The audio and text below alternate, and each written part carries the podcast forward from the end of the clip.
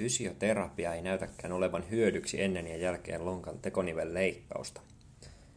Näin se toteaa Iltasanomat. Ja tämä tutkimus nyt on vähän herättänyt keskustelua, niin mä ajattelin, että mä otan kantaa tähän, eli uusi tämmöinen Jama Openissa tehty systemaattinen kirjoituskatsaus ja meta-analyysi, eli Saue Ressikin pahoittelen varmaan teurastin tuon nimen, ja kumppaneiden tutkimus nimeltä Evaluation of Exercise Interventions and Outcomes After Hip Arthroplasty.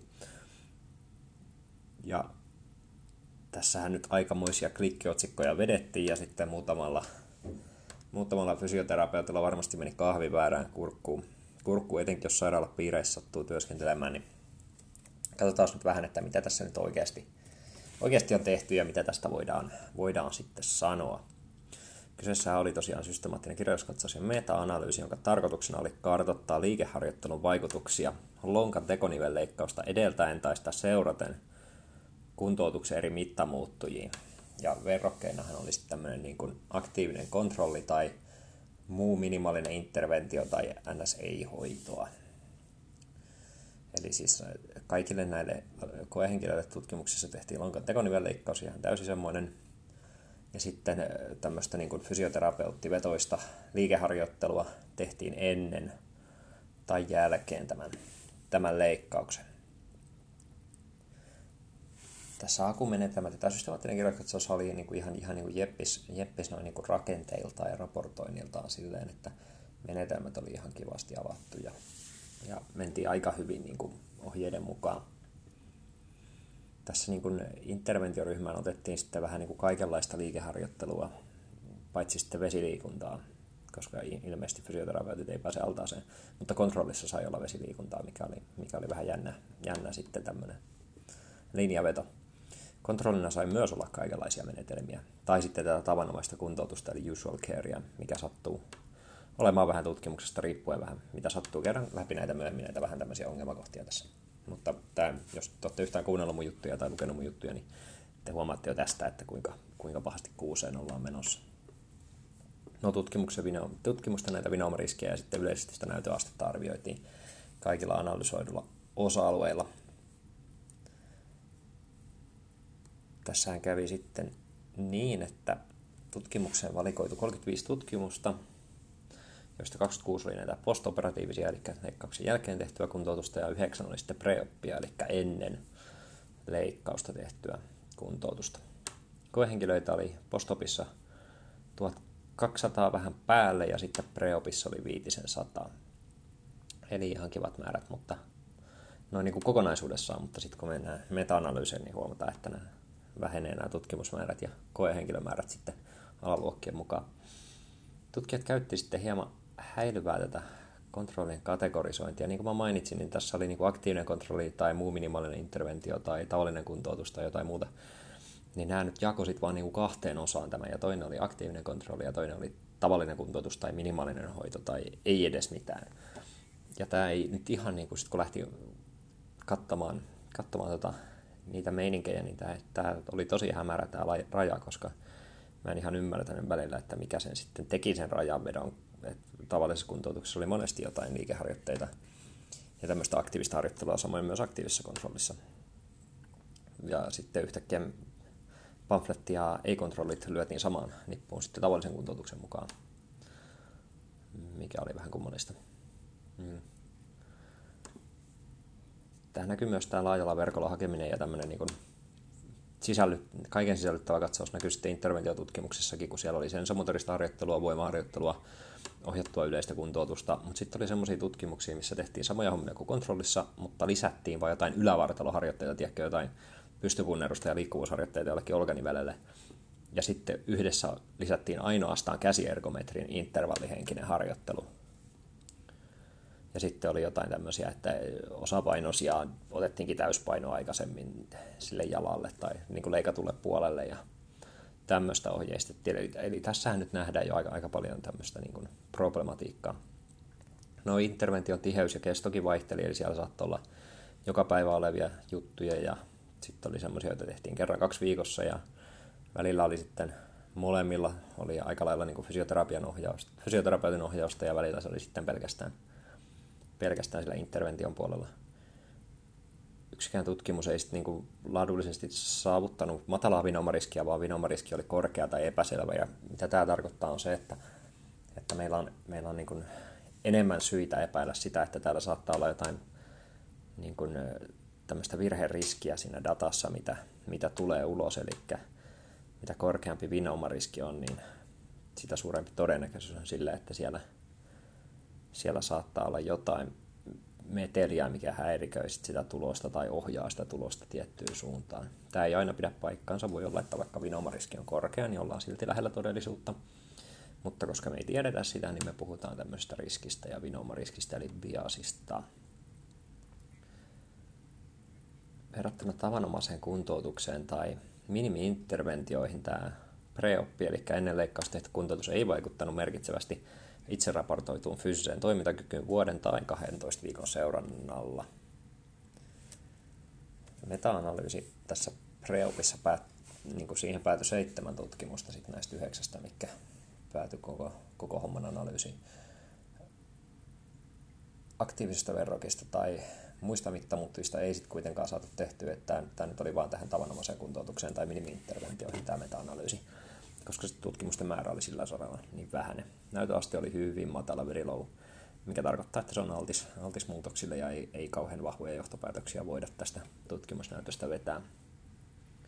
Ja siellä oli paljon semmoisia niin näytön todennäköisyyttä ja todenmukaisuutta alentavia tekijöitä. Heterogeenisyys oli sitten osin, osin kohtalaista, eli siellä oli sitä vaihtelua. Vaihtelua saattoi hyvinkin olla siellä väleissä.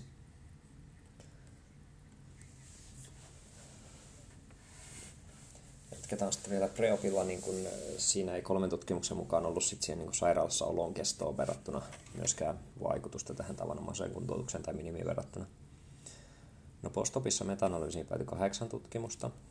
Jaotelluissa analyysissä oli kuitenkin vain 3-5 tutkimusta per analyysi seurannasta ja verrokista riippuen. Ja tämä tulee pitää mielessä, että vaikka ensin tuntuu siltä, että oli aika hyvin kahdeksan tutkimusta, niin sitten kun mentiin alaryhmään esimerkiksi seuranta-aikoihin tai siihen, että millaista kontrollia otettiin, niin sitten se tutkimusten jää, määrä jää aika pieneksi ja kolmesta tutkimuksesta on vaikea niin vetää meta-analyysi yhteenveto, ellei ne kaikki ole tosi vahvasti samaa mieltä. Ja silloinkin pitää olla vähän, silleen, niin kuin, vähän, vähän kriittinen.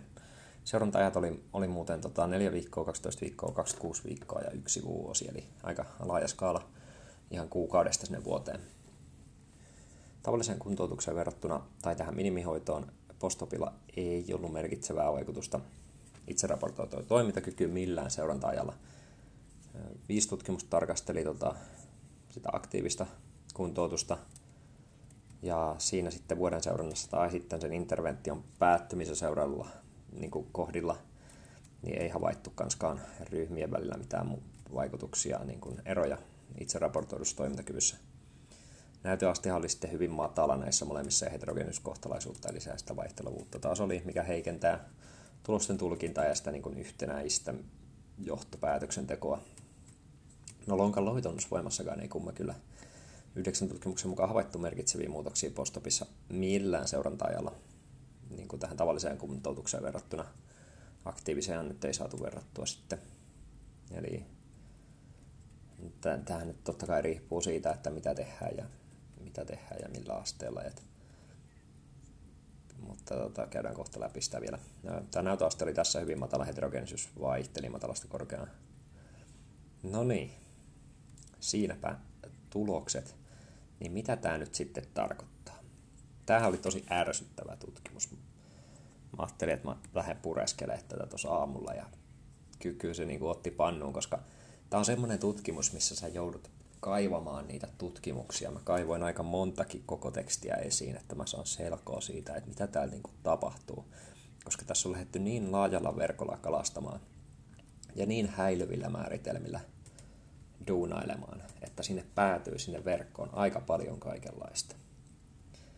Ja sitten kun ne sumputetaan yhteen analyysiin, tai tässä tapauksessa vaikka kahteen kategoriaan, niin on tosi vaikea sanoa mitään, koska niin kuin kuulitte jossain interventioryhmä ja kontrolliryhmä ero oli se, että interventioryhmä teki käsiergometriaa, jos se nyt se ei toimintakyky parane sillä käsiergometri-interventiolla, niin tarkoittaako se, että fysioterapia on tarpeetonta lonkan tekonivelleikkauksessa? Tai se, että ylävartaloreenin lisääminen lonkan kuntoutukseen ei parantanut sit toimintakykyä, niin tarkoittaako se, että fysioterapia ei ollut kannattavaa? Se, että maaperustainen kuntoutus toimii suhteellisesti samanlaisesti vaikka vesijumppaan tai niin sanottuun allasterapiaan nähden, niin ei sekään, niin kuin, mikä se siitäkin on johtopäätös. Eli tässä jouduttiin kaivelemaan, että mistä on kyse, mitä se tavanomainen kuntoutus tai mihin sitä oikeastaan niin verrataan. Ja tässä tapauksessa monia juttuja verrattiin moniin samanlaisiin juttuihin.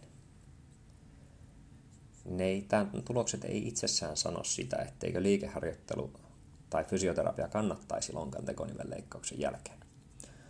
Mutta on kuitenkin sanottava, että kun nämä tulokset oli, oli aika mielenkiintoiset sit loppujen lopuksi kuitenkin, sit kun yritti sieltä vähän katsella jotain semmoista viitettä, niin artikkeli mun mielestä tuo kyllä niin kuin epäilyksiä siihen, että onko terapeutin kanssa toteutettava kuntoutus keskimäärin kustannustehokasta ja suositeltavaa tämmöiseen niin kuin omatoimiseen liikeharjoitteluun verrattuna, kun mittamuuttujana on tämä asiakkaan itse raportoima toimintakyky tai sitten jopa lonkan loitomusvoima.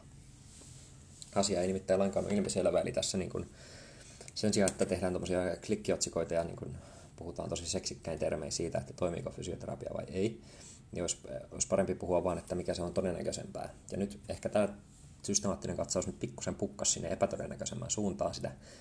Eli, eli just se, että tässä nyt pitää vähän niin kuin alkaa jo epäillä, että missä määrin se terapeutin läsnäolo ja niin kuin terapeutin kanssa toteutettava kuntoutus on merkityksellistä ja kustannustehokasta. Eli, eli onko se hyödyllistä sit siihen, niin kuin jos mietitään toimintakykyä. Toki muitakin mittareita voitaisiin käyttää, mutta tässä nyt sattuu olemaan niin, että itse raportoitu toimintakyky, eli miten se asiakas kokee, kokee sitä omaa arjen pärjäämistä ja toimintakykyä erilaisiin kyselyin, niin oli se pääasiallinen mittamuuttu ja kaikkea muuta oli tutkittu ehkä vähän liian vähän. Niin tämä on nyt ehkä se, mikä siitä otetaan, otetaan irti, koska voihan olla, että tässä nyt on mua lähetty sillä perstuntuma-ajatuksella, että, että kannattaa se terapeutin kanssa jumpata, jumpata pikkusen enemmän, niin saadaan parempia tuloksia, mutta, mutta se onkin ehkä vähän, epätodennäköisempää kuin mitä aluksi ajateltiin. Kuitenkin olisin tosi varovainen vetämään mitään johtopäätöksiä. Tässä on tämä matala ja hyvin matala näytön aste ensinnäkin, että se on, niin kuin, on hyvin altis muutoksille ja paljon on tässä vielä epäselvää. Mutta sitten tämä vähäinen tutkimusten määrä suurimmassa osassa analyysejä, sitten korkea vinoomariski tulee myös huomioida. Eli tämä on tosi tämmöinen niin kuin, vielä niin kuin fragiili tai tämmöinen niin kuin särkyvä särkyvä tämä koko aihe siihen niin kuin tuleville tutkimuksille. Harmi vaan, että kun just tässä on, että napataan semmoinen 30 tutkimusta, niin jos ne on tälleen tehty ja sitten tehdään analyysikin, mikä on vähän vielä, vähän ehkä kieliposkessa vasemmalla kädellä tai ainakin niin kuin harkitsematta tehty, niin sitten saadaan tämmöisiä klikkiotsikoja. Mikä on sääli, mutta tämä nyt tuntuu olevan kuntoutuksia liikunnalla nykytila, että huonoista tutkimuksista tehdään vähän vähän semmoisia kyseenalaisia analyysejä. Mutta toivottavasti vähän vastasi niin kuin pohdintaa siitä, että mistä tässä on kyse. Eli käytiin tämä tutkimus läpi ja sitten vähän mietittiin, että mitä se nyt oikeastaan tarkoitti. Niin ehkä mun semmoinen pää, päällimmäisin pointti on se, että, että tässä on lähdetty kalastamaan niin laajalla verkolla, että kaikkien johtopäätösten tekeminen on tosi vaikeaa, koska on vaikea, vaikea sitten lopulta päättää, että mitä tässä oikeastaan niin vertailtiin keskenään. Mutta on ihan asiallinen kysymys mun mielestä miettiä sitä, että missä määrin se lonkkatekonivelleikkauksen jälkeinen kuntoutus on hoidettava. Tämä ei ole ilmiselvä asia ja on, hyvin, on, on niin kuin, ei hyvin todennäköistä, mutta on todennäköisyys olemassa siihen, että hyvin kevytkin tämän, kevyen otteen kuntoutus, niin kuin semmoinen lähestymistapa siihen riittää, ettei tarvittaisi kovin intensiivistä ja läsnä olevaa läsnä olevaa kuntoutusta. Tätä tämmöistä niin kuin johtopäätöstä ei kuitenkaan voida tämän tutkimuksen perusteella tehdä. Eipä siinä, palataan kuun. Tämä tulee tulevan koosteeseen myös tekstiversiona sitten sinne huhtikuun koosteeseen, mutta halusin tämän nyt purkaa tässä ihan tämmöisenä kokeilunakin, että, että saako tämä kiinnostusta ja tota, auttaako tämä teitä elämään elämään ja toimimaan ammattilaisina. Laittakaa palautetta, jos oli kivaa. Ciao!